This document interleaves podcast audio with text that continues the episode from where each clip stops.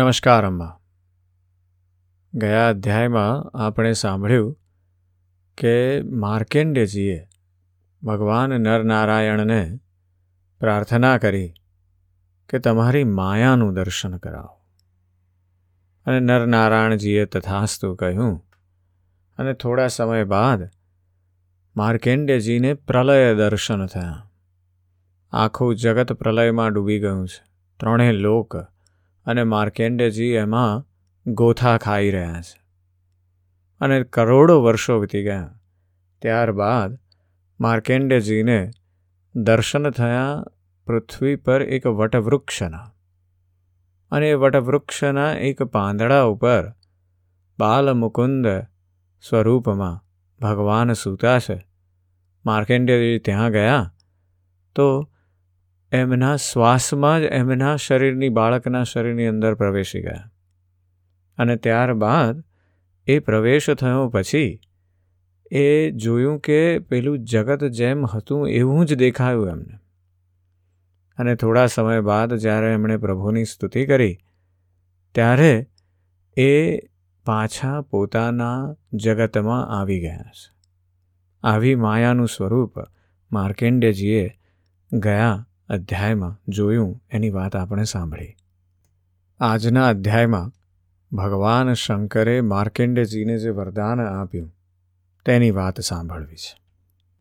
સુતજી કહે છે, શૌનકાદી ઋષિઓ માર્કેન્ડે મુનિએ આ પ્રમાણે ભગવાન નારાયણ દ્વારા રચેલી યોગ માયાના વૈભવનો અનુભવ કર્યો અને આ માયાથી મુક્ત થવા માટે માયાપતિ ભગવાનનું શરણ જ એકમાત્ર ઉપાય છે એવો નિશ્ચય કરીને તેમના શરણમાં સ્થિત થઈ ગયા.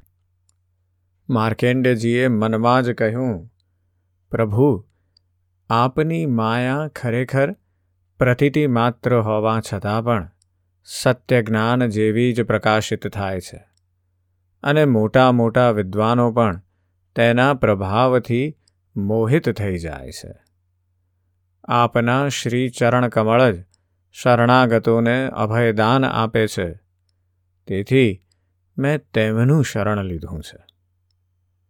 સુતજી કહે છે, માર્કેન્ડજી, આ પ્રમાણે શરણાગત ભાવમાં તન્મય થઈ રહ્યા હતા. તે જ સમયે ભગવાન શંકર, ભગવતી પાર્વતીજી, કેટલાક ગણોની સાથે નંદી પર બેસીને આકાશ માર્ગે વિચરણ કરતા ત્યાં આવ્યા અને માર્કેન્ડજીને તે જ અવસ્થામાં જોયા. ત્યારે તેમનું હૃદય વાત્સલ્ય ભાવથી ઉભરાઈ ગયું. તેમણે ભગવાન શંકરને કહ્યું, ભગવાન, જરા આ બ્રાહ્મણ દેવ તરફ તો જુઓ. જેમ તોફાન શાંત થયા પછી સમુદ્રની લહેરો અને માછલીઓ શાંત થઈ જાય છે અને સમુદ્ર ગંભીર થઈ જાય છે. તે જ પ્રમાણે આ બ્રાહ્મણ દેવનું શરીર, ઇન્દ્રિયો અને અંતઃકરણ શાંત થઈ રહ્યું છે. સમસ્ત સિદ્ધિઓના દાતા આપ જ છો. તેથી કૃપા કરીને આપ આ બ્રાહ્મણ દેવની તપસ્યાનું પ્રત્યક્ષ ફળ આપો ભગવાન શંકરે કહ્યું, દેવી, આ બ્રહ્મર્ષિ, આ લોક કે પરલોકની કોઈ વસ્તુ ઈચ્છતા નથી. બીજું તો શું? એમના મનમાં ક્યારેય મોક્ષની ઈચ્છા પણ થતી નથી. એનું કારણ એ છે કે ઘટ ઘટવાસી અવિનાશી ભગવાનના ચરણ કમળોમાં એમને પરમ ભક્તિ પ્રાપ્ત થઈ ચૂકી છે. દેવી જોકે એમને આપણી કોઈ જરૂર નથી. તેમ છતાં હું એમની સાથે વાતચીત કરીશ, કેમ કે આ મહાત્મા પુરુષ છે. જીવ માત્ર માટે સૌથી મોટા લાભની વાત એ જ છે કે સંત પુરુષોનો સમાગમ પ્રાપ્ત થાય. સુતજી કહે છે, શૌનકજી, ભગવાન શંકર સમસ્ત વિદ્યાઓના પ્રવર્તક અને સર્વ પ્રાણીઓના હૃદયમાં વિરાજમાન અંતર્યામી પ્રભુ છે. જગતના જેટલા પણ સંતો છે, તેમના એકમાત્ર આશ્રય અને આદર્શ પણ તે જ છે. ભગવતી પાર્વતીને આ પ્રમાણે કહીને ભગવાન શંકર માર્કેન્ડ મુનિ પાસે આવ્યા. તે સમયે માર્કેન્ડ મુનિની સઘળી મનોવૃત્તિઓ ભગવત ભાવમાં તન્મય હતી. તેમને તેમના શરીરનું કે જગતનું કોઈ જ ભાન ન હતું. તેથી તે સમયે તેઓ એ પણ જાણી ન શક્યા કે મારી પાસે સમગ્ર વિશ્વના આત્મા સ્વયં ભગવાન ગૌરી શંકર પધારેલા છે. શૌનકજી સર્વશક્તિમાન ભગવાન કૈલાસપતિથી એ વાત છાની ન રહી કે માર્કેન્ડ મુનિ અત્યારે કઈ અવસ્થામાં છે. તેથી જેમ વાયુ અવકાશના સ્થાનમાં અનાયાસે જ પ્રવેશી જાય છે. તે જ પ્રમાણે તેઓ પોતાની યોગમાયાથી માર્કેન્ડ મુનિના હૃદયાકાશમાં પ્રવેશી ગયા. માર્કેન્ડ મુનિએ જોયું કે તેમના હૃદયમાં તો ભગવાન શંકરના દર્શન થઈ રહ્યા છે. શંકરના મસ્તક પર વીજળી જેવી પીળી પીળી ચમકદાર જટાઓ શોભી રહી છે. ત્રણ નેત્ર છે અને દસ ભુજાઓ છે. શરીરે ઊંચા ઉદય પામતા સૂર્ય જેવા તેજસ્વી વ્યાઘ્ર ચર્મરૂપી વસ્ત્ર અને ત્રિશૂળ, ખટવાંગ, ઢાલ, અક્ષમાળા, ડમરુ, ખપ્પર, તલવાર તેમજ ધનુષ્ય ધારણ કરેલા છે. માર્કેન્ડ મુનિ પોતાના હૃદયમાં અકસ્માત ભગવાન શંકરનું આ મનોહર રૂપ જોઈને વિસ્મિત થઈ ગયા. આ શું છે? આ સ્વરૂપ ક્યાંથી આવ્યું? આ પ્રકારની વૃત્તિઓનો ઉદય થતાં તેમણે પોતાની સમાધિ ત્યજી દીધી. જ્યારે તેમણે આંખો ખોલી, ત્યારે જોયું કે ત્રણે લોકના એકમાત્ર ગુરુ ભગવાન શંકર, શ્રી પાર્વતીજી તથા પોતાના ગણોની સાથે પધાર્યા છે. તેમણે તેમના ચરણોમાં મસ્તક ટેકવી પ્રણામ કર્યા. ત્યાર પછી માર્કેન્ડ મુનિએ સ્વાગત, આસન, પાદ્ય, અર્ધ્ય, ગંધ, પુષ્પમાળા, ધૂપ અને દીપ વગેરે ઉપચારોથી ભગવાન શંકર ભગવતી પાર્વતીજી અને તેમના ગણોની પૂજા કરી. ત્યારબાદ માર્કેન્ડ મુનિ તેમને કહેવા લાગ્યા, સર્વવ્યાપક અને સર્વશક્તિમાન પ્રભુ, આપ શ્રી તો આપના સ્વરૂપથી જ, આપના પ્રભાવથી જ પરિપૂર્ણ છો. હે સર્વત્ર વિરાજમાન પ્રભુ, આપનાથી જ આ સમગ્ર વિશ્વ સુખ શાંતિને પ્રાપ્ત થઈ રહ્યું છે. એવી સ્થિતિમાં હું આપની શી સેવા કરું? હું આપના ત્રિગુણાતીત સદાશિવ રૂપને અને સત્વગુણથી યુક્ત શાંત સ્વરૂપને નમસ્કાર કરું છું. હું આપના રજોગુણયુક્ત સર્વપ્રવર્તક સ્વરૂપ અને તમોગુણયુક્ત અઘોર રૂપને નમસ્કાર કરું છું. સુતજી કહે છે, શૌનકજી, જ્યારે માર્કેન્ડ મુનિએ સંતોના પરમ આશ્રય દેવાધિદેવ ભગવાન શંકરની આ પ્રમાણે સ્તુતિ કરી, ત્યારે તેઓ તેમના પર અત્યંત સંતુષ્ટ થયા અને બહુ આનંદપૂર્વક કહેવા લાગ્યા. ભગવાન શંકરે કહ્યું, માર્કેન્ડજી, બ્રહ્મા, વિષ્ણુ તથા હું, અમે ત્રણેય વરદાન આપનારાઓના ઈશ્વર છીએ. અમારા દર્શન ક્યારેય વ્યર્થ જતા નથી.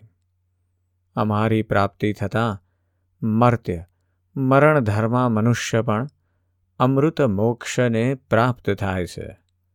તેથી તમારી જે ઈચ્છા હોય, તે વરદાન માંગી લો. બ્રાહ્મણો સ્વભાવથી જ પરોપકારી શાંતચિત્ત અને અનાસક્ત હોય છે. તેઓ કોઈની સાથે વેરભાવ રાખતા નથી અને સમદર્શી હોવા છતાં પણ પ્રાણીઓનું કષ્ટ જોઈને તેના નિવારણ માટે હૃદયપૂર્વક લાગી જાય છે.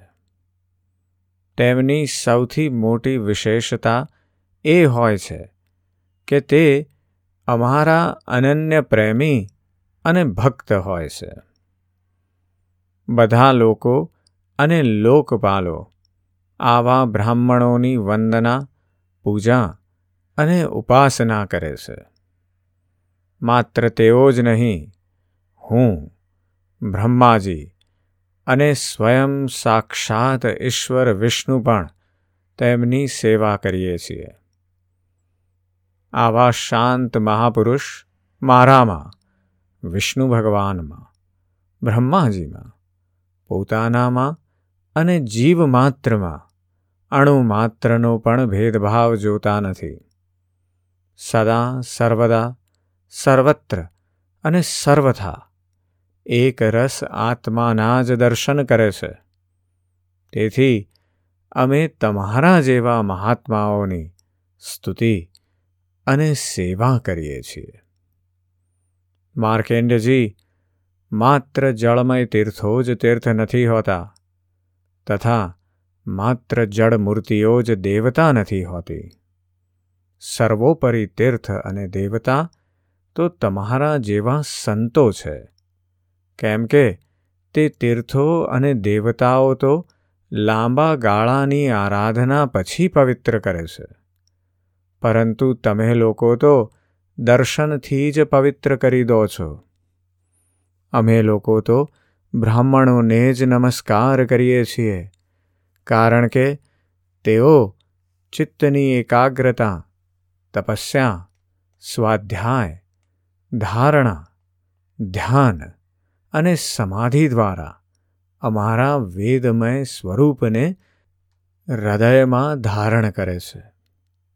માર્કેન્ડજી, મહાન પાપીઓ અને અંત્યજો પણ તમારા જેવા મહાપુરુષોના ચરિત્ર શ્રવણ અને દર્શનથી જ શુદ્ધ થઈ જાય છે. પછી તે લોકો તમારા સહવાસથી કે સંભાષણથી પવિત્ર થઈ જાય એમાં તો કહેવાનું જ શું હોય? સુતજી કહે છે, શૌનકાદિ ઋષિઓ, ચંદ્રભૂષણ ભગવાન શંકરની એક એક વાત ધર્મના ગુપ્તતમ રહસ્યથી પરિપૂર્ણ હતી. તેમના એક એક અક્ષરમાં અમૃતનો સમુદ્ર છલકાતો હતો. માર્કેન્ડ મુનિ પોતાના કાનો દ્વારા પૂરી તન્મયતા સાથે તેનું પાન કરતા રહ્યા, પરંતુ તેમને તૃપ્તિ ન થઈ. તેઓ લાંબા કાળથી વિષ્ણુ ભગવાનની માયાથી પુષ્કળ ક્લેશ પામેલા હોવાથી બહુ થાકી પણ ગયા હતા. ભગવાન શિવજીની કલ્યાણપ્રદ વાણીનું અમૃતપાન કરવાથી તેમના બધા દુઃખો નષ્ટ થઈ ગયા. તેઓ ભગવાન શંકરને આ પ્રમાણે કહેવા લાગ્યા. માર્કેન્ડ્યજીએ કહ્યું, ખરેખર સર્વશક્તિમાન ભગવાનની આ લીલા તમામ મનુષ્યોના માટે ન સમજી શકાય તેવી છે. જુઓ તો ખરા, આ સંપૂર્ણ જગતના ઈશ્વર હોવા છતાં પણ પોતાને આધીન રહેવાવાળા મારા જેવા જીવોની સ્તુતિ વંદના કરે છે. ધર્મના પ્રવચનકારો પ્રાયઃ મનુષ્યોને ધર્મનું રહસ્ય અને સ્વરૂપ સમજાવવા માટે તેનું આચરણ અને અનુમોદન કરે છે તથા કોઈ ધર્મનું આચરણ કરે છે તો તેની પ્રશંસા પણ કરે છે જેમ જાદુગર અનેક પ્રકારના ખેલ દેખાડે છે પરંતુ તે ખેલથી તે સ્વયં પ્રભાવિત થતો નથી તે જ પ્રમાણે આપ પોતાની સ્વજન મોહિની માયાની વૃત્તિઓનો સ્વીકાર કરીને કોઈની વંદના સ્તુતિ વગેરે કરો છો, તો માત્ર આમ કરવાથી આપનો મહિમા સહેજ પણ ઘટતો નથી. આપે સ્વપ્નદ્રષ્ટાની જેમ પોતાના મનથી જ સંપૂર્ણ વિશ્વની રચના કરી છે અને એમાં સ્વયં પ્રવેશ કરીને કરતા ન હોવા છતાં પણ આપ કર્મ કરવાવાળા ગુણો દ્વારા કરતા જેવા પ્રતીત થાવ છો. ભગવાન ત્રિગુણ સ્વરૂપ હોવા છતાં પણ ત્રણેય ગુણોથી પર કૈવલ્ય સ્વરૂપ, અદ્વિતીય બ્રહ્મ સ્વરૂપ અને ગુરુરૂપ આપને હું નમસ્કાર કરું છું. હે અનંત આપના શ્રેષ્ઠ દર્શનથી વધીને એવી બીજી કઈ વસ્તુ છે જેને હું વરદાનના રૂપમાં માંગું? મનુષ્ય આપના દર્શનથી જ પૂર્ણ કામ અને સત્ય સંકલ્પ બની જાય છે. આપ સ્વયં તો પૂર્ણ છો જ.